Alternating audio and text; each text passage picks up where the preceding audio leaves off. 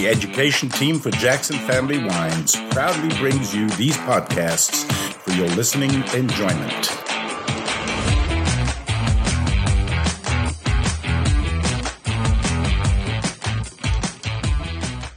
Hello, everybody in JFW Nation. This is Michael Jordan, sommelier for the people here, and I'm just delighted we're going to be having an interview with Erik Kramer up at WillaKenzie Estate Winery in the Willamette Valley in Oregon. And I'm very excited because breaking news, you heard it here first.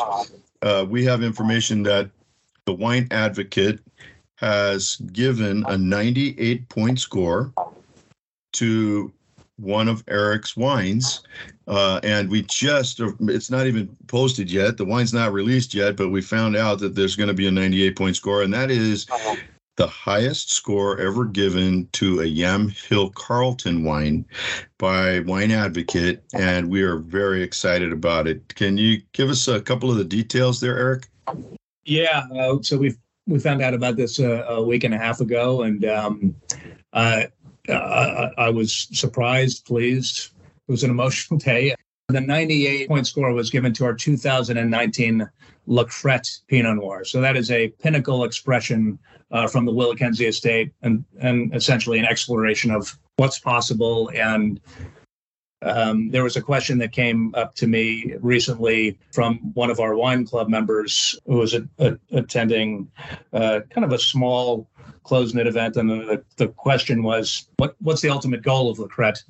And my response was, well, I guess to figure out whether or not we can make a great wine here at WillaKenzie. So it was nice to get that feedback from the advocate. Scores are just scores, but to have something that's validating like that after all the work that we put in over the last six years and the investments and and all the support from JFW, it's it's a, pretty terrific moment. Yeah, boy, I'll say. And it's the perfect lead in for this podcast because it sets us up with what you just said. Uh, since the acquisition of this winery and, and uh, vineyard and estate by Barbara and the Jackson family, uh, since then, lots of work in the vineyard and the winery, and we're going to go over those things. But primarily, you know, it's been an evolution uh, of in of the investment, and you know, I'd, I'd like to just ask you to expand on that. And uh, I'm sure probably it starts in the vineyard, and then then we'll talk about uh, you know your kitchen remodel. I'm sorry, winery, you know, uh, renovation. uh, yeah, so I joined a few months uh, after the acquisition in 2017, and um, honestly, you know, the first first time you take over something new, you kind of have to dig in and all right, and what what is it? What do we have here? And and and where can we go with this? And and what is its potential? And so the estate itself has gone through, as you say, an awful lot of change and evolution. Some big investments made both in the vineyard and the winery. The you know the vineyard itself, it's you know we've got just under 100 acres of grapes planted on a 400 acre contiguous estate. Um, the vast majority of that's Pinot Noir, and in all honesty, there was very little Chardonnay planted here at the estate when I joined, and uh, Bernie Lacroute, one of our founders, it's funny that a, a, gentleman from Burgundy wasn't a huge fan of Chardonnay. So there were only two acres planted on the estate at the time of the acquisition. And so most of the investment, the capital investment in the vineyard, has really been aimed at growing the, the footprint of Chardonnay on the estate and and giving it an opportunity to becoming to become a much bigger role player in our portfolio. So in 2018, uh, I had a, a high elevation section of um, clone 828 budded over to uh, Chardonnay. So 828 is a clone of, of Pinot Noir that requires a lot of heat accumulation to ripen, but it was in a pretty cold spot. And I felt like that particular spot would really have uh, create the the expression and style of Chardonnay that that I think you know fits nicely with what we're doing here at WillaKenzie Estate. And then we have another four acres of Chardonnay going in later this spring. And so we will have gone from two acres at the time of the acquisition to roughly 10 acres in a pretty condensed window of time for for the life of a winery and an estate. Um, so those are some pretty so big investments in in the estate vin- vineyard, really aimed at growing the role of Chardonnay in the portfolio. I don't know that we're finished either. In the winery, you know, it took a minute to really understand what to do. Here, let me ask a question here, okay? Yeah. I'm going to stay on uh, vineyards for just a moment. So, Erik, you know, with with 400 acres of vineyard there, and one of the greatest acquisitions of any any winery or property in Willamette Valley because of, of the unique way that that property lies. You've got hillsides, you've got elevations. It is there is no other property or estate like it anywhere in the valley that I'm aware of. It's really special, uh, and so much diversity with little microclimates even within just the estate itself. Right. Um, you you've put a lot of work into farming and and uh, growing, not just planting Chardonnay, but enhancing the quality of all the grapes and varietals you're growing there and clones as well, right? Yeah, so it's a 400 acre contiguous estate with just under 100 acres of grapes planted. It's only uh, so 25 it's 25 percent of the estate is planted, and it's you know the best parts of the estate are planted. Um, right where what what we've honed in on in the vineyard beyond Chardonnay is understanding yields, priorities, where the best opportunities uh, on the estate lie. I think one of the terms that I like to to use in terms of one of the jobs of a wine grower is to find the best wine on the estate, and that's yeah. you know that's oftentimes um, in, not a straightforward process. And like you say, the estate is is very diverse and we have between 40 and 45 parcels of Pinot Noir planted across the estate, these little one, one and a half acre blocks, different clone and rootstock combinations. Over time, we've developed a higher understanding of variability across the property. We've got such a terrific farming team, and we collaborate quite heavily on where those opportunities are. We're tasting wine together or developing plans early enough in the growing season to say, well, wouldn't it be cool if we carved off half an acre of this one and a half acre block and used that for La Crête? Or we carved this, and that's again, that's really, really, it's challenging from a functional perspective. But in my mind, we don't get to make wines like La Crête if we're not taking that hard of a look at the estate to try to create the best wines that we possibly can. So increasing our understanding of the estate, understanding where the properties are, where the priorities are, um, getting a better set, uh, a sense of where the estate needs a little bit of help with respect to nutrients, nutrient management, that mm kind of stuff. So right, right, yeah, we've been we've been busy for sure, and from a you know well, just purely from an understanding perspective just even the beginning in your onboarding, uh, becoming familiar with that many diverse small blocks of fruit, uh, you know, it was t- quite a task. But it's easy to see. I mean, you are the true vigneron, uh, living and breathing it, and lots of footprints out in the vineyards, my friend. And big respect to you. And part of what I would call a just the crack team that that uh, has been working on, uh, amongst other things, getting Chardonnay ripe, learning uh, when to harvest, not trying to get it overripe, but just you know picking at the perfect time, and and creating Chardonnay that is world class uh, in in its nature. Um, and I'd say second to none because what we've been tasting over the last few years from from Willamette in our vineyards and our teams up there uh, is it's just earth shattering uh, compared to what Chardonnay was known as all the years up to this point. It's it's a revolution in Chardonnay up there, uh, the way you're growing it and the way you're making it as well. Yeah, I think you know it's um you know some of that is a fun- certainly a function of plant material and having the right selections you know on on estates so the raw material itself and how it's being managed understanding what does ripeness mean for your particular style in terms of what we're doing at WillaKenzie Estate you know I want the wines to have enough energy and intensity to kind of grab your attention and maintain that degree of salinity but I don't want I certainly don't want them to be all about acid either. For me balance finesse kind of that carry through with all of our wines with both Chardonnay and Pinot that's uber important.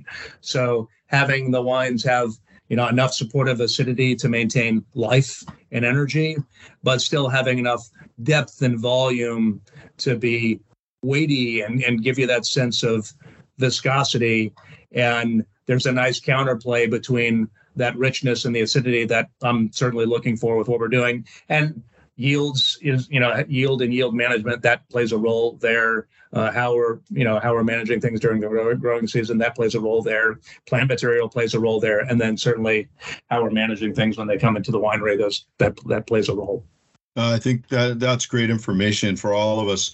Uh, as as the it's history now, uh, and it's it is historical how the quality of Chardonnay has improved in Willamette Valley, and it's a it's a community effort. You know, with planting the right clones now and finding the right clones for that spot all the different locations and then growing it properly harvesting properly and all that work in the winery is is creating just amazingly high quality Chardonnays, and that's really great news for all of us that love to drink some delicious wine. But what you just said leads us into kind of the next question and area of this winery was historically known for some pretty massive wines, big tannic beasts. As, oh.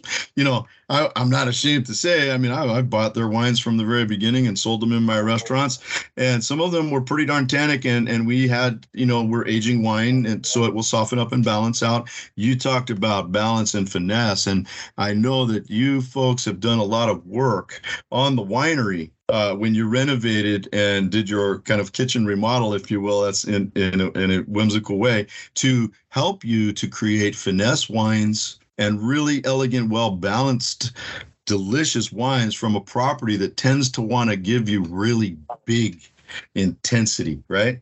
Absolutely. Yeah. So, in addition to some uh, big investments in the vineyard with respect to growing that role of Chardonnay, big investments in the winery. And I think so. Why why invest that into the winery? One, there, well, there's a belief in the estate that that it has potential, but we need to understand it first. And if we don't have the right infrastructure, we it's harder to understand it. What does that mean? I, so I had mentioned we have 40, 45 small individual parcels of Pinot Noir. Um, and when I arrived uh, at WillaKenzie, um, I, like I knew we were going to make some big changes in the winery, but I didn't know exactly what they were. It took a second, but a lot of that was about bringing the estate and the infrastructure in the winery back into alignment with each other. And there were simply way too many large fermenters and not enough small ones. So we now are at a place, and this is vis-a-vis the 2018 2019 winery update, at a place where we essentially have one fermenter for every parcel of Pinot on awesome. the estate.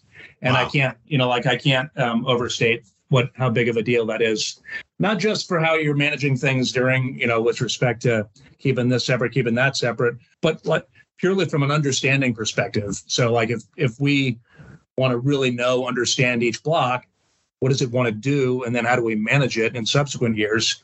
Then we've got to have the right infrastructure to do that. And I, I, I, think about the winery itself like a big kitchen, and it's surrounded by this beautiful garden. And now we've got a lot of appropriately sized pots to take all. It's essentially like you can pick up the winery, sorry, pick up the estate vineyard, and distribute it perfectly into where it should go. Wow. And so the 114 from Kiana goes over here, and the and the 943 from Kiana goes over there. This, that, and the other for every single one. And so that was that took place in in 18 and 19, and has given us a you know a lot of opportunity to really uh, learn about and understand how to really effectively managing manage things both in, in, not just in the winery but actually out in the vineyard because we can get all the little bits of information that we want from every single block and in many ways, we're actually thinking about ourselves like shepherds in the winery and nurture and shepherding those grapes through what I would argue to be a pretty simple process. And um, to your point, understanding how to extract and kind of backed off and uh, pretty gentle. The estate does, you know, left to its own devices, can make some pretty big, nervy, rustic wines. And so, with the kind of optimizing and backing off, I think we're we've we've learned a little bit more about how to create. I mean, as a wine grower, winemaker, you wind up making wines that might resemble those that you like to drink.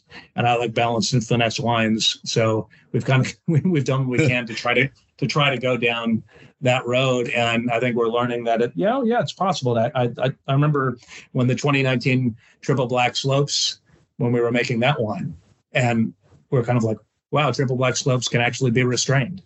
We didn't know that, and, and uh, didn't know that if it's if it's if it's managed a certain way, it yeah. can actually be restrained. and um, so it's it's great to have the infrastructure to go there. This is so important. I love what you're telling us because you know we we tend to try to be humble when we're out there, and you, you've heard it. Everyone listening has heard it many times about how good wine is made in the vineyard, and and humble winemakers say that all the time. But the hands and the mind of the winemaker are so incredibly important, and the choices of equipment that that winemaker is going to use for those grapes that you're growing is incredibly important as we're seeing here. And you're talking about time that you've spent. I, i'd say you know uh, you certainly are listening a lot and learning a lot from your property. It's telling you so many stories and so much information that, you know, I love the, the term that you gave us. You know, you really have become a chef de cave, if you will. You, you, you, you make, whether in a state focused place in a, you know, model like WillaKenzie, you, you just kind of do what the vineyard thinks you know you, you should be doing. when, and, when when you have the knowledge and the understanding of what will result yeah, in something yeah. delicious like you do. Okay, sorry to interrupt you. that that's all right. Um, yeah, but it's it's just paying attention to what the you know, uh, and then and then just learning. And um, I think I believe and uh, that in some places that might be a little bit tougher because you've got these uplifted marine sediments that want to make big wines and so you got, you know, having the infrastructure and then, oh gosh, if we do two plunge downs a day down to about 10 degrees Brix and then just kind of really back off and then just gently nurture it. And that's, and then just kind of, then we just basically, you know, give it a nice, a nice amount of time to settle um, once we've decided to make a pressing decision and put it into some very gentle barrels um, that can elevate and uh, you know without interfering in the with the wine's personality and really get to the natural expression um, that that the vineyard wants to produce. Well, let's just do that. I love that because that that will give the true expression uh, without manipulating it. Uh, and once we start manipulating to try to bend what we have to a certain style. Uh, well, we've seen how that doesn't really work, and that's not your style anyway. And you're so perfect for this property, and the property is perfect for you. I, I'm so excited to see what the future will bring because really we're just starting I think just scratching the surface of what's possible, man. Uh, you, you, know, and I, I know you got a smile on your face when we talk about this stuff, and and I would too. Okay, and I want to ask you about decision on um, how many really wines each season or vintage that you really want to produce and and then where you go to with blending you know that wine that you're not going to use it as a single site or a single vineyard wine uh, because the blending is so important and you do that so well yeah well when if for I mean for a wine like the Crête, if if if the vintage isn't delivering you know that kind of potential, then just don't make it, and that's that's just kind of it.